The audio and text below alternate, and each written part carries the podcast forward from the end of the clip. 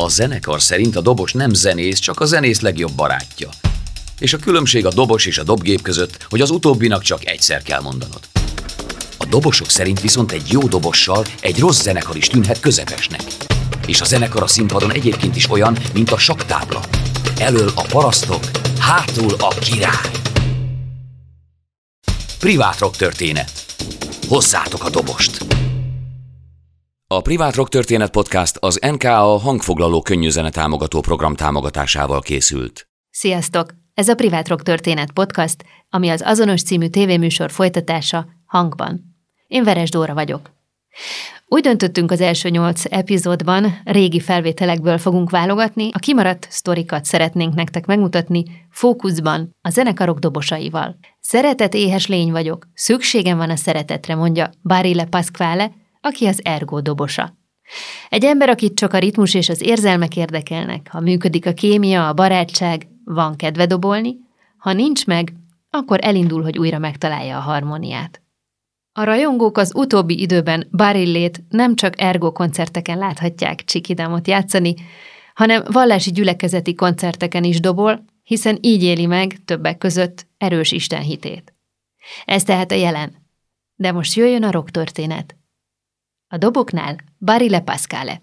Puglia az a tartománynak a neve, San Ferdinando de Puglia. Öt éves koromig éltem ott, és 56-ban, amikor innen mentek ki, akkor anyámmal jöttünk Magyarországba. Üresedés volt, és úgy kerültünk Magyarországba, hogy anyukám magyar származású, és szülők elváltak, és így jöttünk Magyarországra. Anyukám 44-ben ment ki, ott találkozott apámmal, és tíz éve együtt lét után úgy döntött, hogy nem bírja ezt a temperamentumot.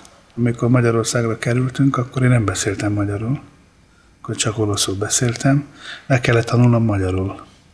És ugye törlődött a másik nyelv, de azért magánszorgalomból utána tanulgattam, vagy hogy kimentünk olaszba, akkor hamar eszembe jutottak a régi szavak, meg olyan szavak is, amire azt sem tudtam, hogy mit csak így mondtam, és szótárban megnéztem, és volt értelme.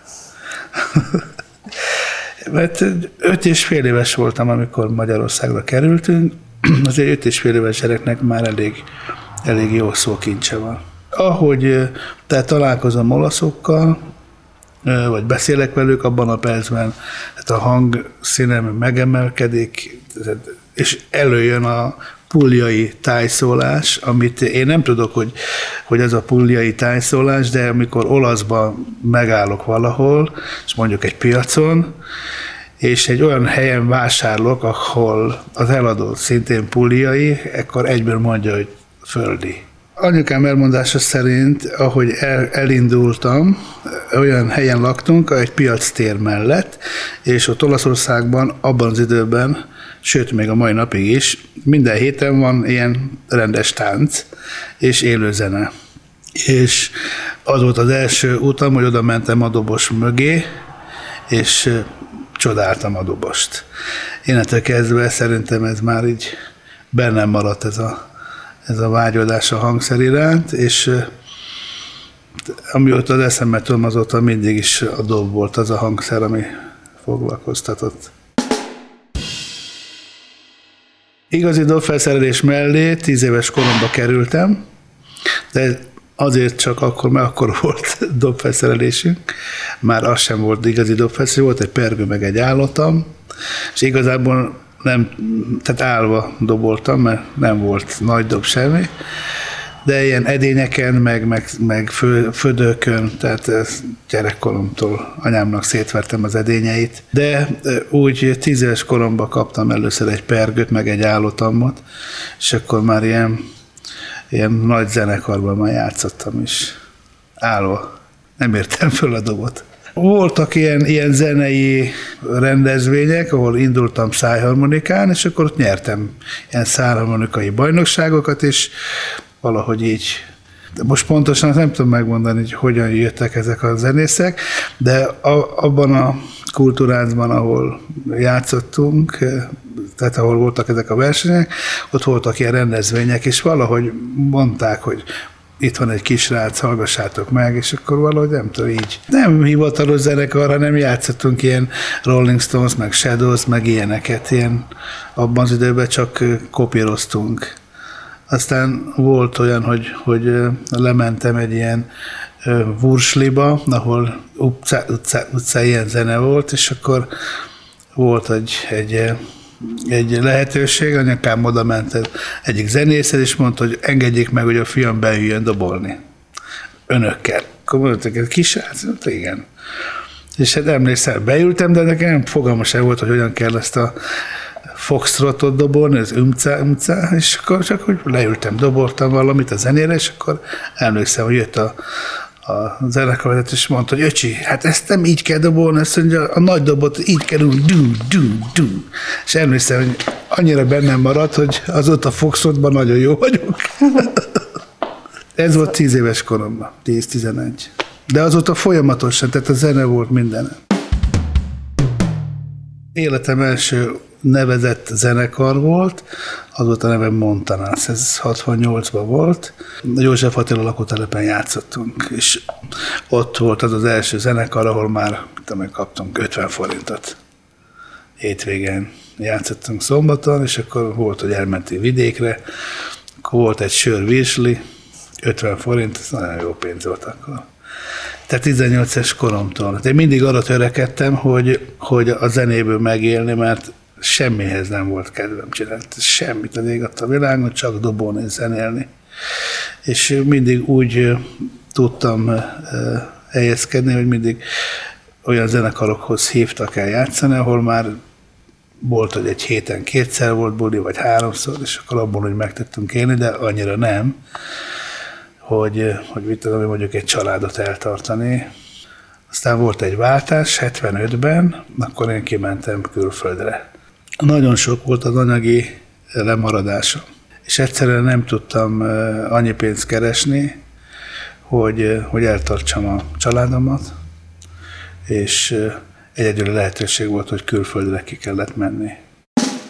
70, 71, 72-től, tehát volt egy olyan felfokozott zenei élet, a zenészek éltek, haltak a hangszerekért, rengeteg gyakorlás volt zene, csak a zene, és tehát úgy, úgy lehetett hallani, hogy ki az, aki most jön fölfelé, és akkor így kerültünk össze egy olyan gitárossal, aki ismerte a Robit, és akkor ő mondta, hogy vagyok én, és akkor így valahogy tudomást szereztünk egymásról, és telt múlt az idő, és egyszer találkoztunk a Robival, valahol, nem is a bizomány előtt. Abban az időben zenészek ugye hivatalosan voltunk kint, és legálisan lehetett hazahozni vámmentesen cuccokat, amit aztán a bizományba eladtunk, és ugye jobban beforgattuk a pénzt.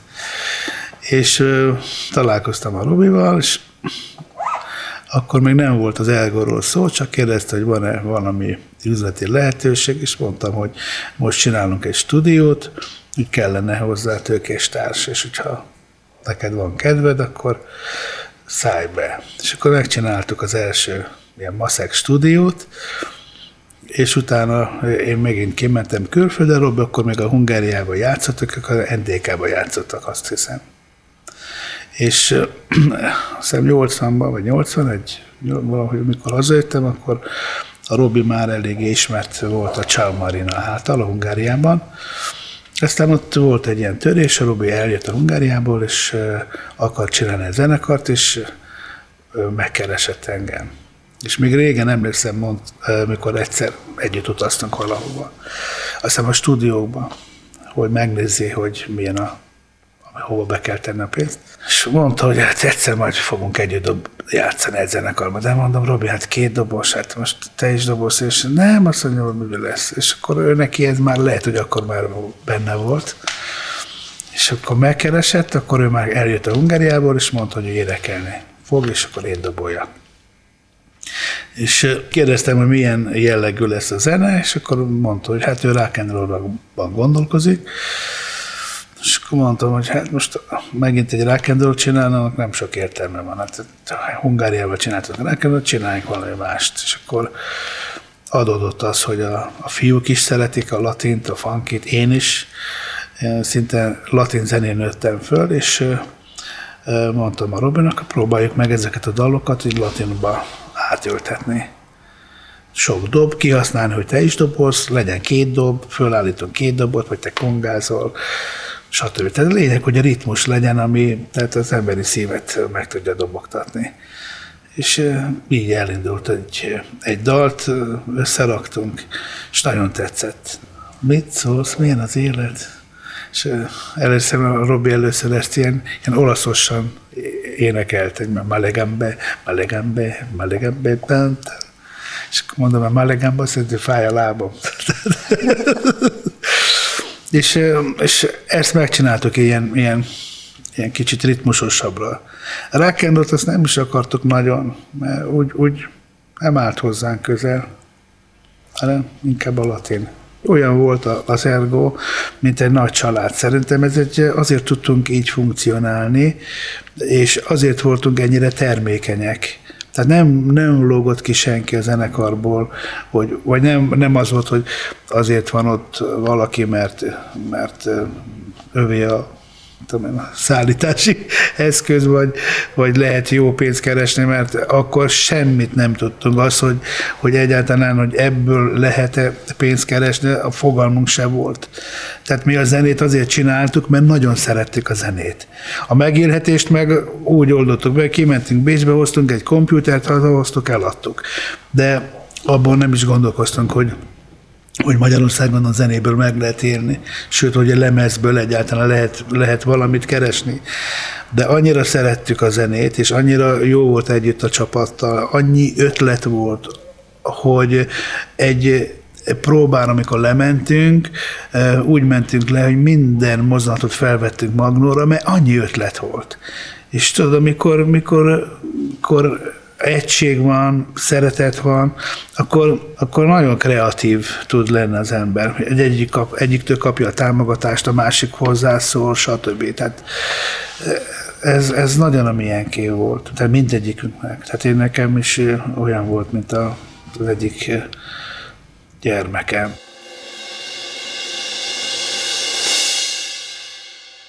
Amikor az első dalt megcsináltuk, próbán, akkor felvettük Magnóra.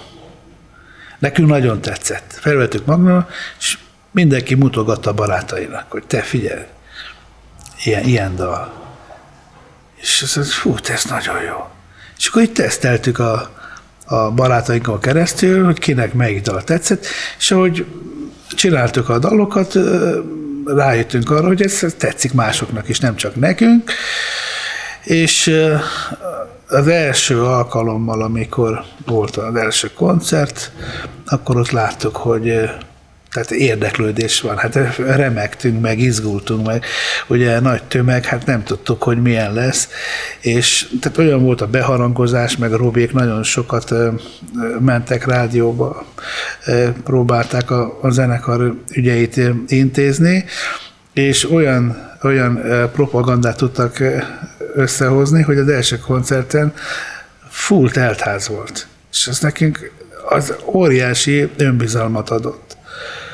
És emlékszem, hogy, hogy olyan zavarba voltunk, hogy Tibéke például gitároson, a nyakkendője úgy bement a gitárhúró közé, hogy hogy mai napig se tudnád úgy, de olyan ideges volt, hogy hogy mehetett oda, és akkor először, hogy kezdte volna a gitárt, hogy ding, ding, ding, és akkor, és akkor lát, hogy a nyakkendő ott van a húrok között, és mondja, hogy Attilának, hogy a nyakkendőm, a nyakkendőm. Azt mondja, Attila, húzd ki. Most ezt kihúzta. Emlékszem, hogy tehát ezek voltak az első fellépések. Nagyon, hát visszajelzés az nagyon jó volt, és akkor elindultunk ilyen óri turnéban, minden koncert eltházas volt, és az bennünket onnantól kezdve megnyugtatott. De hát az, hogy most ebből hány lemez fog elfogyni, meg, meg, meg hogy lesz, azt nem tudtuk. A Robi bement a lemezgyárba is szeretett volna Ergo lemezt, és aztán kizavarták őt, hogy nem, Ergo, nem Ergo, hát nem kell Ergo, hát kiadalom szikora, nem kell ide Ergo. És emlékszem, hogy nem akartak nekünk lemezt, és volt egy, egy, egy üzletember, Erdős Péternek hívták, aki a szakmában egy elismert üzletember volt. És az Erdőst Robi meghívta, akkor a Korvin moziban lehetett még koncertezni. És a Korvin moziban volt egy koncertünk. És emlékszem, az Erdős doktor, ő a Neotont akkor felügyelte, futtatta, és amikor eljöttek, az ő elmondása szerint ő nem értett a zenéhez, ő üzletember volt. És amikor eljöttek, látta, hogy hatalmas temeg. Tehát ők is alig tudtak bejönni, és az őt meggyőzte, hogy az Ergornak kell, lemez legyen, és úgy tudom, hogy másnap volt egy ilyen lemezgyári megbeszélés, ahol az Erdős Péter azt mondta, uaim, Ergornak kell lemez. És innentől kezdve nem volt téma. És az az ember, most nem tudom már nevét, mert tényleg elfelejtettem, mert nem, meg nem is akarnám elmondani a nevét, de az az ember, aki a legjobban mondta, hogy nem kell az Ergonak lemez, stb. Ő adta át nekünk a százezer példányszám után a lemezt büszkén. És aztán a százezerből lett kettő, három, négy, öt, hat, úgyhogy most már nem tudom mennyire tartunk. Több milliónál. Tehát az első lemez az, az robbant. Ott szerintem minden dal, minden dal nagyon jó volt. A második, az már kevesebb, kevésbé volt, jó volt az is, de az, az már akkor kísérleteztünk elektromos dobbal, aminek nem igazán jött be, ott a, a megszólalások, tehát szerintem ott már a lemezjár benyúlt a zenekarhoz, és azt hiszem, hogy egy törökbánti stúdióba vittek ki bennünket, ahol, ami már nem a milyen volt. Az első lemez, az a mi saját stúdiónkba csináltunk. Tehát ha kellett, akkor éjjel dolgoztunk, ha kell. Az volt a lényeg, hogy akkor dolgoztunk, amikor jó kedvünk volt. És ez a lemezről, az első lemezren e, kijön. A második az már kezdett profisodni, és az már nem volt annyira, annyira jó. Nagyon tetszett a, a, a safari stílus, a keki, a katonai megjelenés, nagyon tetszett. Talán azért, mert nem voltam katona. De a mai napig is nagyon szeretem a, a katonai egyenruhát, az a katonai formát, de nagyon tetszik. A, a gidák az, az, az inkább ilyen, ilyen diszlentként voltak. Bocs, ha meghallgatja, ha meghallják, de de először valami őrületet akartunk csinálni, és ilyen kövér lányokat szerződtettünk, aztán nem úgy sült el. Nem passzolt a stílusunk, nem passzolt az image-be. Ugye meg lett szépen csinálva az ergo, a, a, a színpad, a design, a ruha, és akkor ehhez az Attiláig gondoltak, hogy akkor még legyen két, két fiatal helyes lány, akik aztán igazából csak úgy mozogtak, abban az időben ez, ez akkor kezdett elindulni, és nagyon jó volt. Tehát nem, nem arra törekedtünk, hogy most ilyen táncművészeket hozzuk, hanem egyszerű, tehát amilyen a zenénk volt, könnyeden emészthető. Hát a Robi az, az teljesen jó fej volt, tehát ő bagány, külvárosi srác volt, nem volt probléma, voltak közös témáink, tehát közös helyeken is játszottunk a zenével kapcsolatban. Az Attila, az Attila is nagyon szerettük egymást, az Attila humorzsák volt, rendszeresen. Az Attila volt az az ember, aki nem is lehetett összeveszni szerintem. A Józsi, a Józsi, ő már komolyabb volt, az zongorista, Holló Józsi, ő már komolyabb volt. A Tibike visszahúzódó, zárkozott fiú volt, de tele szívvel, e, érzelemmel.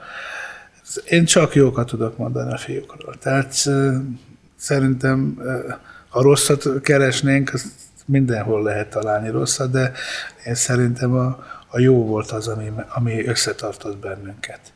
Tehát én csak, csak jókat tudok róluk mondani. ha voltak ilyen összejövetelek, akkor mindig együtt közösen mentünk el. Tehát vége volt a koncertnek, akkor mindig közösen mentünk el.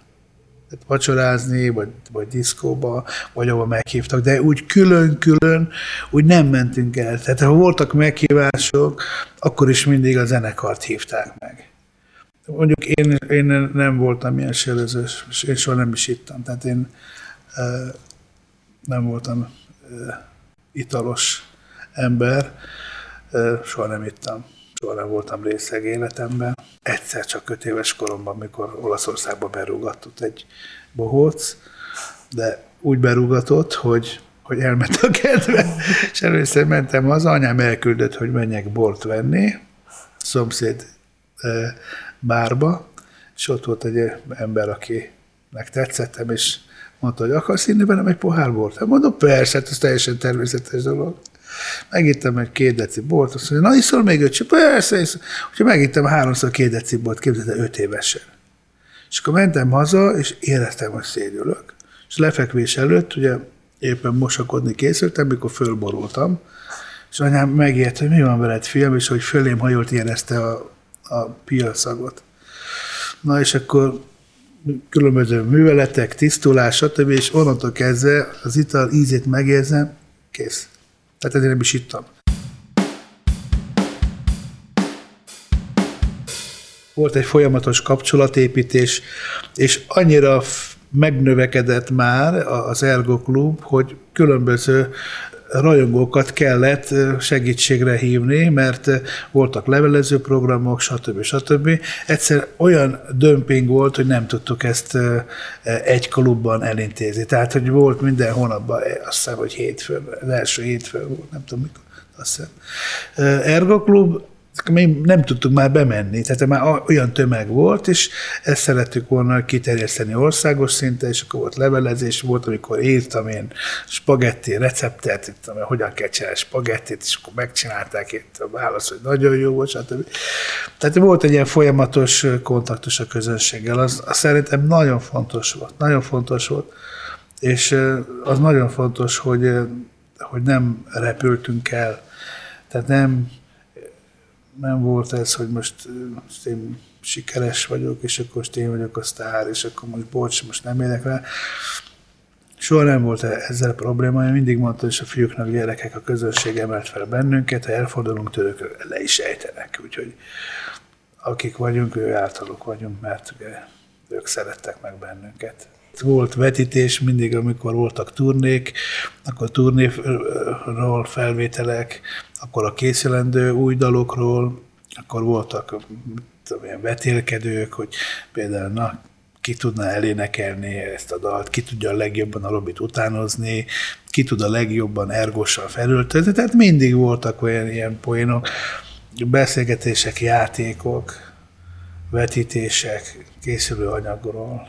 Első időben a, a Hungáriából átjött rajongók, azok voltak a mag, azok szerintem még a mai napig is stabil mag, és hát aztán jöttek körbe, jött, ahol jártunk, hát évente szerintem még a mai napig is stabil mag, és hát aztán jöttek körbe, jött, ahol jártunk, hát évente szem 100 vagy 120 koncertet adtunk, amerre mentünk, szerte mindenhol láttuk, hogy szeretettel fogadnak bennünket, és akkor kezdték ők is felvenni a kekiruhát, a jelvényeket, sípokat, stb.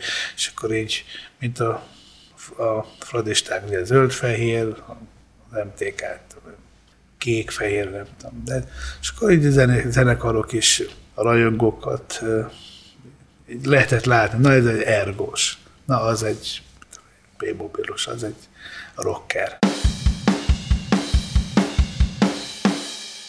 Hanem amikor még volt NDK-s korszak, és mentünk át Nyugat-Berlinbe Ergóval. És hát abban az időben az NDK-sok azok nagyon katonásak voltak, tehát Ornung muss sein, tehát rendnek kell lenni, és emlékszem, hogy Sönefeli repülőtérről egy ilyen Ikarus busz vitt át bennünket Nyugat-Berlinbe. Na most a zenekar az, az humor zsák volt. Tehát annyi humor, mint ami a zenekarban volt, hihetetlen mennyiségű humor, és de most nekünk az, hogy itt minden rendnek kell lenni, meg hogy így, meg úgy, tehát ez nálunk, nálunk nem jött be. Hát rögtön az volt az első, hogy mit tudunk ellenkezni a NDK-sokkal. És emlékszem, hogy, hogy beültünk a Sönefeli repülőtéren a Icarus buszba, és csak mi voltunk. És az Icarus busznak a ülésén volt a fejtámla, egy ilyen hófehér, ilyen terítő volt, ami, amivel így rá volt húzva, ilyen védőként. És akkor mondtuk az Attilával, hogy akkor csináljuk meg, hogy leülünk, és akkor fejünkre húzzuk ezt a, ezt a hófehéret, hogy mit fog a, a német sofőr szólni. Hát mondjuk humorézeke semmi nem volt. Csak leültünk és fölvettük a fejünkre. Na most gondold el, hogy az ő mentünk, és mindennek rendbe kellett lenni, tehát nem lehet fölállni menet közben, meg izé, sem ülni kell, hátat két minden. És belenéz a tükörbe, és annyit lát, hogy ott ül 12 vagy 13 ember a fejére ráhúzva ez a hófehér üléshúzat. A csávó megállt, és elkezdett üvöltözni. Amerikába akartak kivinni bennünket, emlékszem, hogy én tárgyaltam az amerikaival, mert aránylag jól beszéltem angolul, és nagyon tetszett az Ergo, és egy olyan amerikai csoport akart benneket kivinni, aki állítólag Amerikában a lemez kiadója volt a Rolling Stonesnak és a Beatlesnek.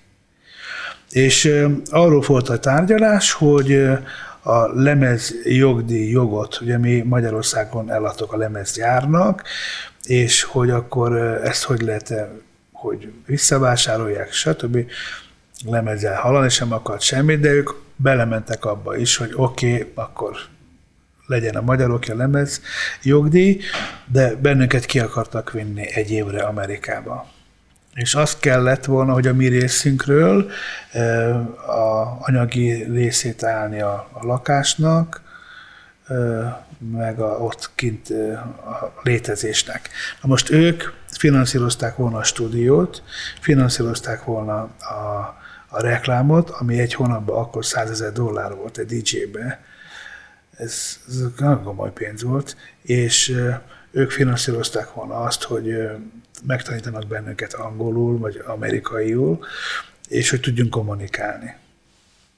És ehhez ugye, nekünk nem volt pénzünk, mert nem volt olyan jogdíjbevétel, és kértük a lemezjárat, hogy támogasson bennünket, és nem támogattak.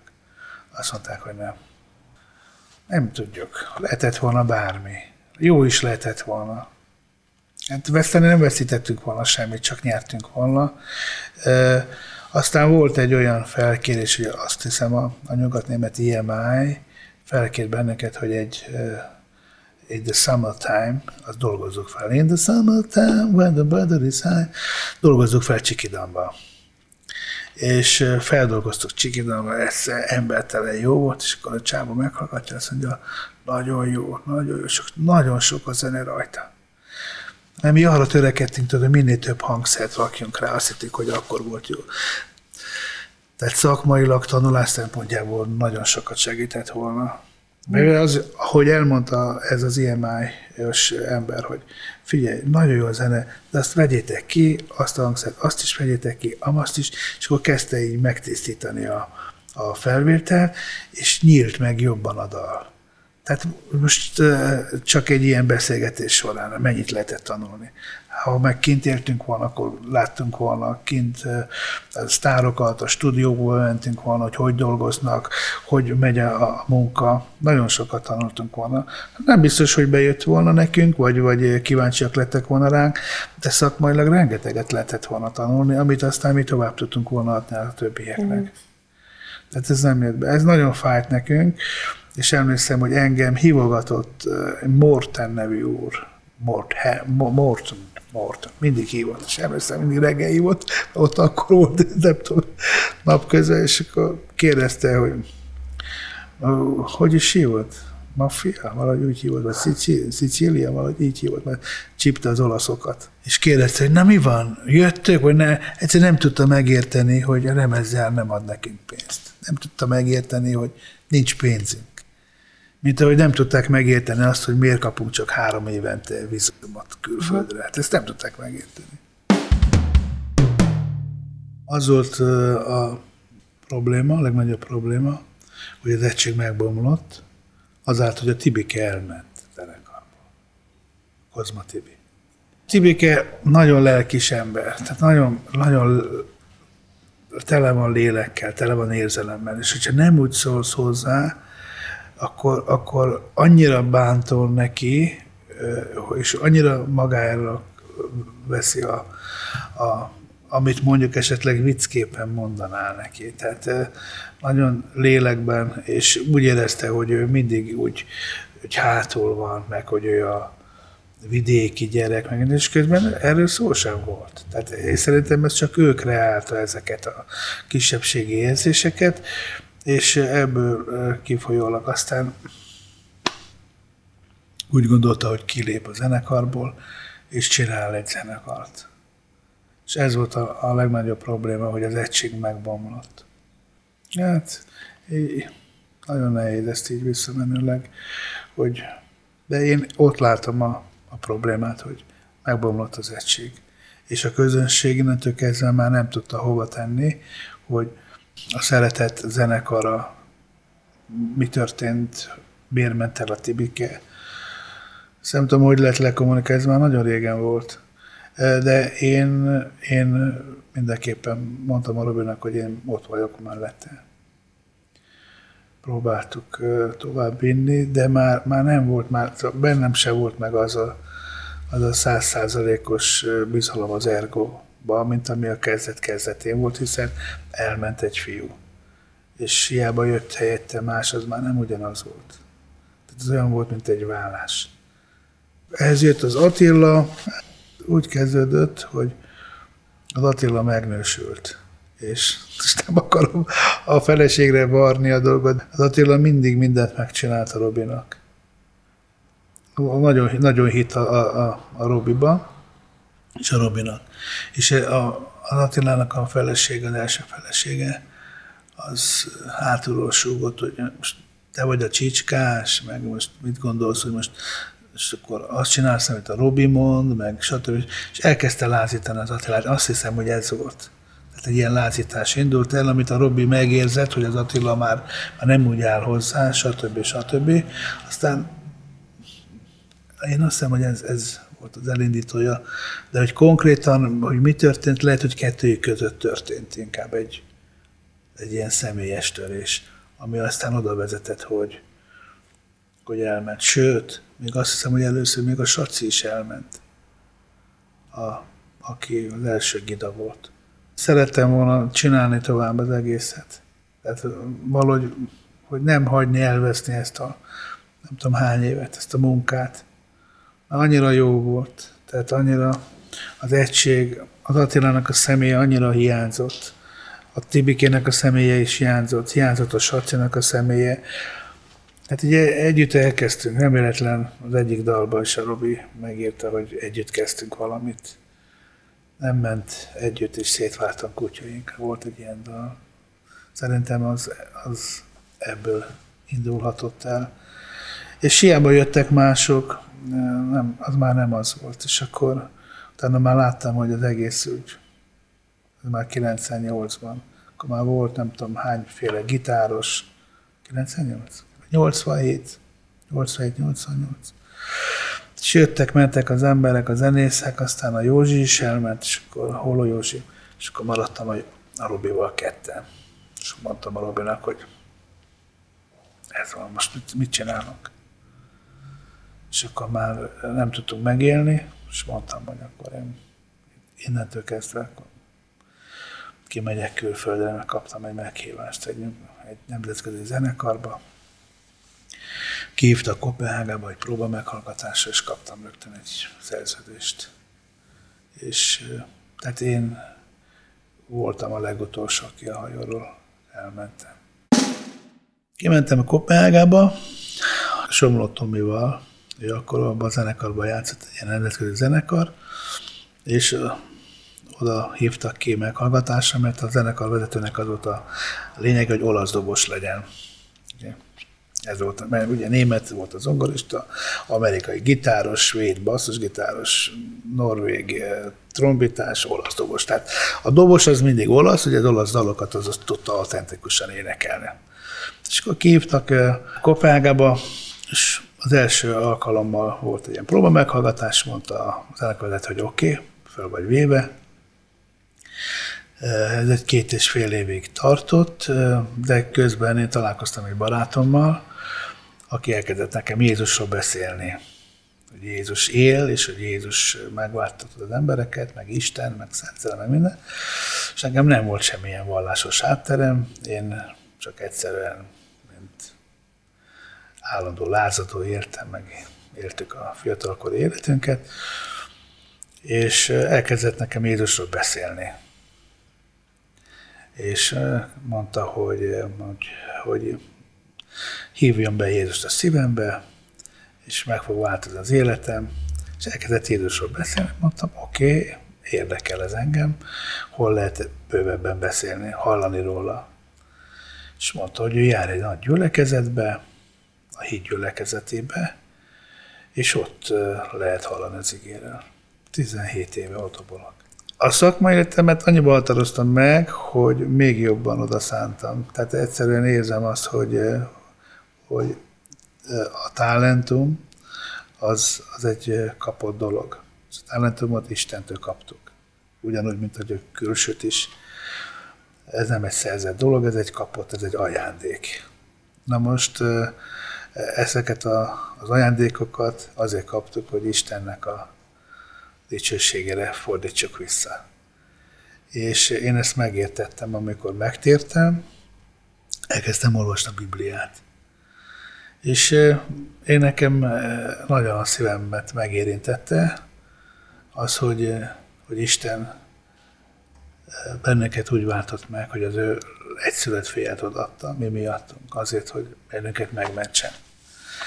És nekem ez, a, ez akkor úgy furcsa volt. Ezt még a mai napig se e, tudom megérteni, hogy miért, csak elfogadom, hogy Isten ezt tette az emberekkel, hogy az ő fiát áldozta oda, hogy benneket megmentsen. És nekem vannak gyermekeim, és én ezt soha nem tudtam volna elképzelni, hogy mondjuk egy bűnös emberért feláldozzam valamely gyermekemet. És ez volt az a dolog, ami megérintette a szívemet, egy óriási nagy szeretet. Én, mint, mint ahogy mondtam, hogy az emberek, és mondjuk magamról beszélve, nagyon szeretet éhes lény vagyok. Tehát szükségem van a szeretetre. És az emberek fajta szeretete az, az nem olyan, mint Istennek a szeretete. Az emberek szeretete az olyan, hogy ha te szeretsz, akkor én szeretlek. Ha te adsz nekem, én is adok. De az Istennek a szeretet az feltétel nélküli. Tehát Isten maga a szeretet, és ez érintette meg a szívemet, amikor elmentem a gyülekezetbe. És azt éreztem, hogy egy, egy hatalmas, nagy szeretet kellős közepében ott vagyok. És mondtam, hogy hát nekem erre szükségem van. Akkor semmit nem tudtam még, se Bibliáról, se Istenről, semmit. És mondtam, hogy nekem, én, én, engem ez, ez érdekel. És elkezdtem lejárni a gyülekezetbe, ez 1990-ben volt, és amikor megtértem, akkor valahogy találkoztam a Robival, és mondtam neki, hogy megtértem, és tudtam, hogy a Robi is és nyitott rá, és ö, mondtam, hogy én is megtértem. És tényleg nagyon.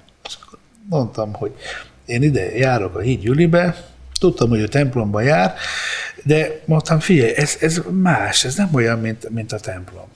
Egyszer-kétszer elmentem a Robival a templomba, volt, amikor koncert előtt elmentünk a bazilikába. Mondta, gyere, menjünk ki. Nem tudtam, mit kell ott csinálni, csak láttam, hogy többiek mit csinálnak, és akkor próbáltam. És mondtam, gyere el, hűt gyűlőbe, mondom, te, ez, ez kicsit más, ez nem olyan. És akkor eljött a Robi, aztán neki ez nem tetszett. 98-ban, 98-ban, akkor megkeresett bennünket egy, egy befektetői csoport, hogy legyen egy Ergo jubilemi koncert.